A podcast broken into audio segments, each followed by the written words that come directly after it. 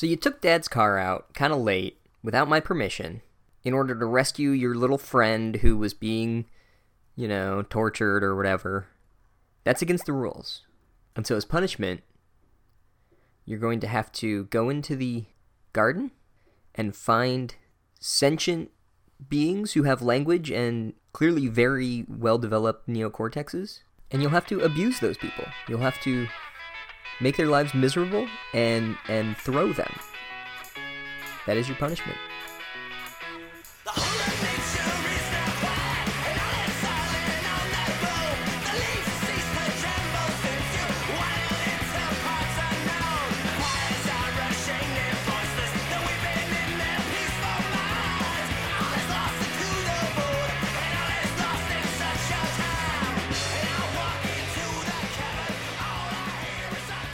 Chapter 3 The Burrow. So I haven't read this chapter, but I'm guessing they're going to burrow out, Harry and Ron, out of his room without using magic. Just like solid digging skills.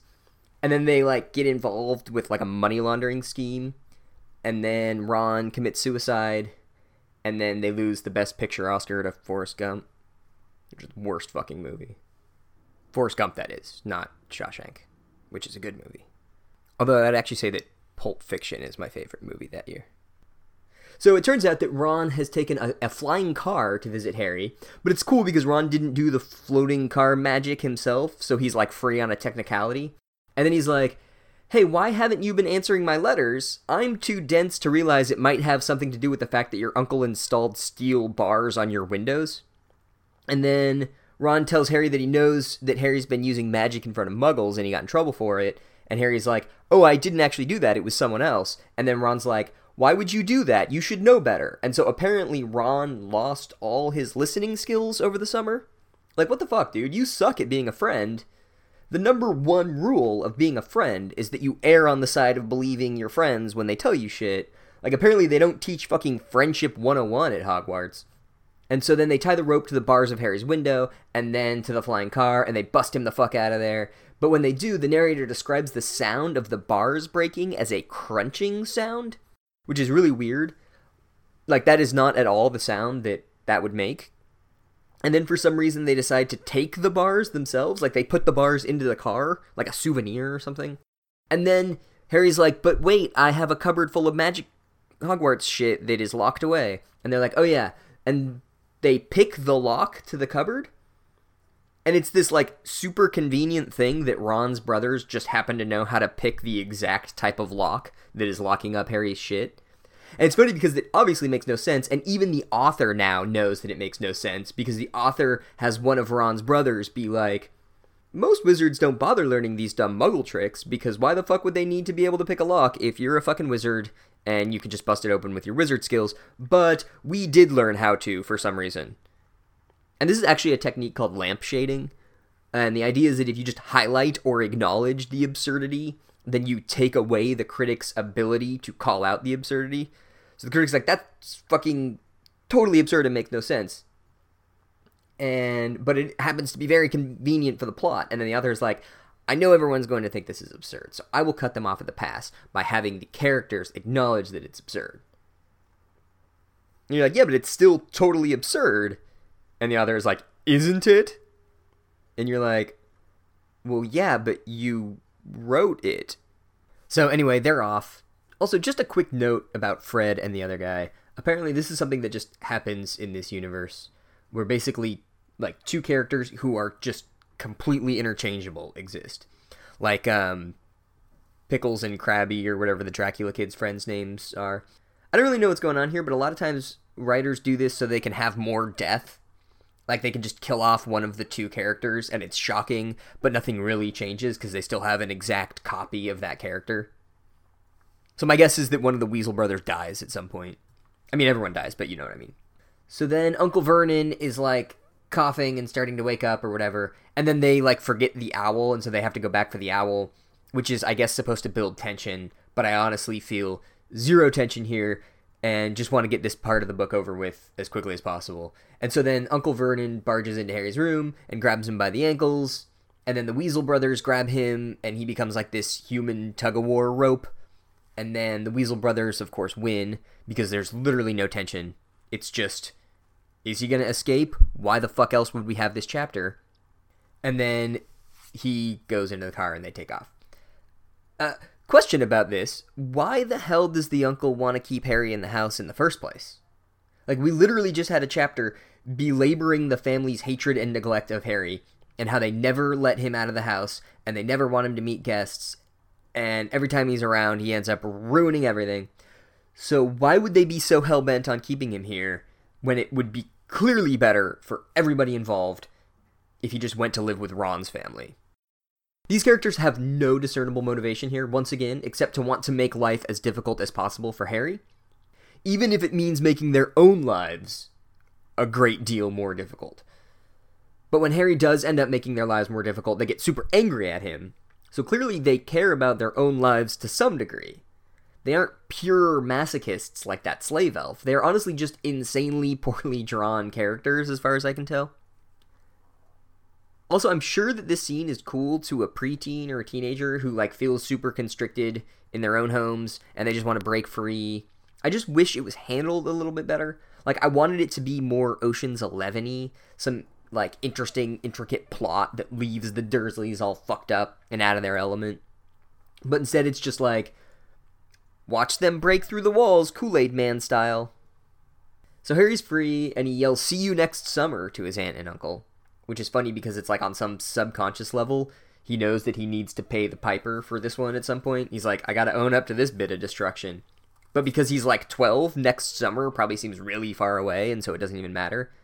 And so then Harry tells the uh, the screeching weasels all about why he's been radio silent, and the older weasel boys are like, "Oh, a slave elf?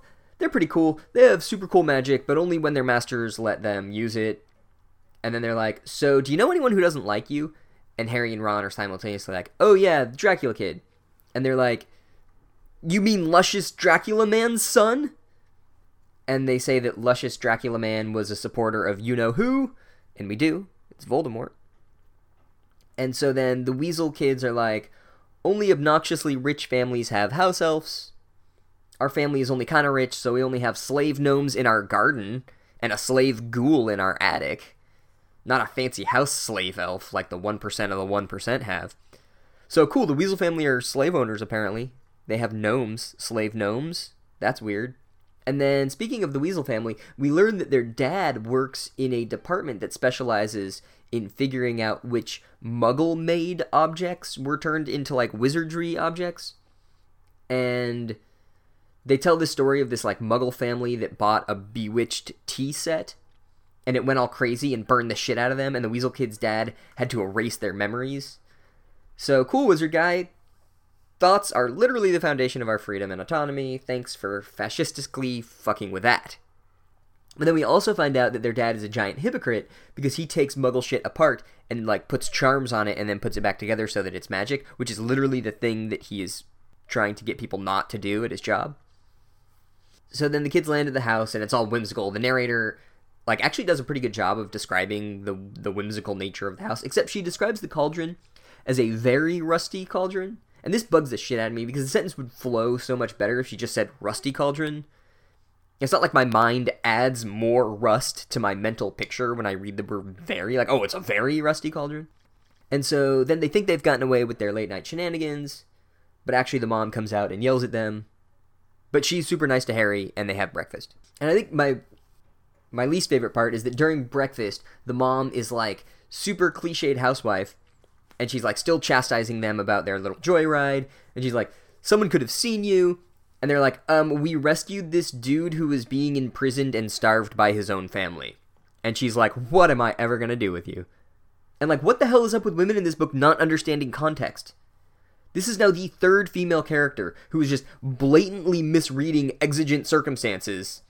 And then some male character always has to be like, but um, he was starving, or like, uh, sorry, an evil wizard is actually trying to kill me, and they're just like, well, you shouldn't be out at, late at night past your curfew. This is a very sexist dynamic. The implication is that men know when to break the rules, like men operate according to a looser parameter of situational ethics, whereas women operate according to like this strict, rigid, inflexible set of ethic nor- ethical norms. But the narrator stacks the deck in favor of the quote unquote male version, obviously, because she knows the reader has the requisite context to judge the character's moral choices. And we're never like, you know, Professor Catwoman is right. She has a point. They shouldn't have been wandering the halls after hours trying to not get killed.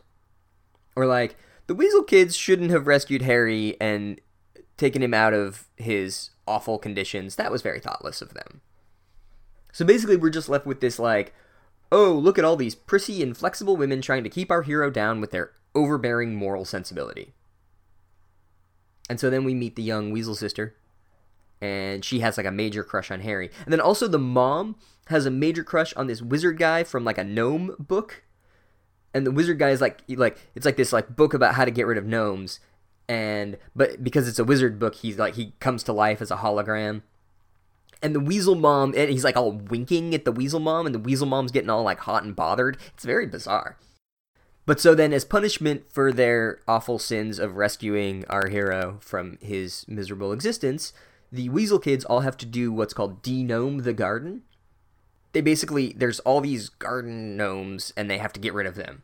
And the mom refers to the gnomes as pests, but then they're depicted as these like sentient, English speaking little bald guys.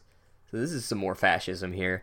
And then Ron says, like, you have to swing them around until they get all dizzy and they can't find their way back to their gnome hole. So he like grabs this gnome and he just like starts swinging it. And then he's like, but it's cool, it doesn't hurt the gnome and then he just like throws the fucking gnome in the air and his brothers are like i can throw that gnome farther than you can. And so they're all like throwing these gnomes and harry like still has a little bit of humanity left at this point. And so he decides to just like gently drop the gnome over the hedge but then the gnome bites him. And so then harry's like fuck it i'm throwing gnomes. And so then all these dudes are just throwing gnomes. And then they're also like fuck these stupid gnomes. They're so stupid. They see their friends getting thrown and they come out and so then we throw them. That's dumb. And it's like that's actually not dumb. That's like a very interesting defense mechanism. Just because it doesn't work doesn't mean it's dumb. And and so then they throw the gnomes and that's the end of it. I like I have no idea what message this is supposed to convey. It's just a whole bunch of dudes throwing gnomes. And then their dad comes home and he complains about his work like he's like fucking Al Bundy or some shit. He does like the one hand in the pants routine. And he's like, these wizards are pulling goofs where they put a shrinking hex on a muggle's keys, and so the muggle's keys start shrinking.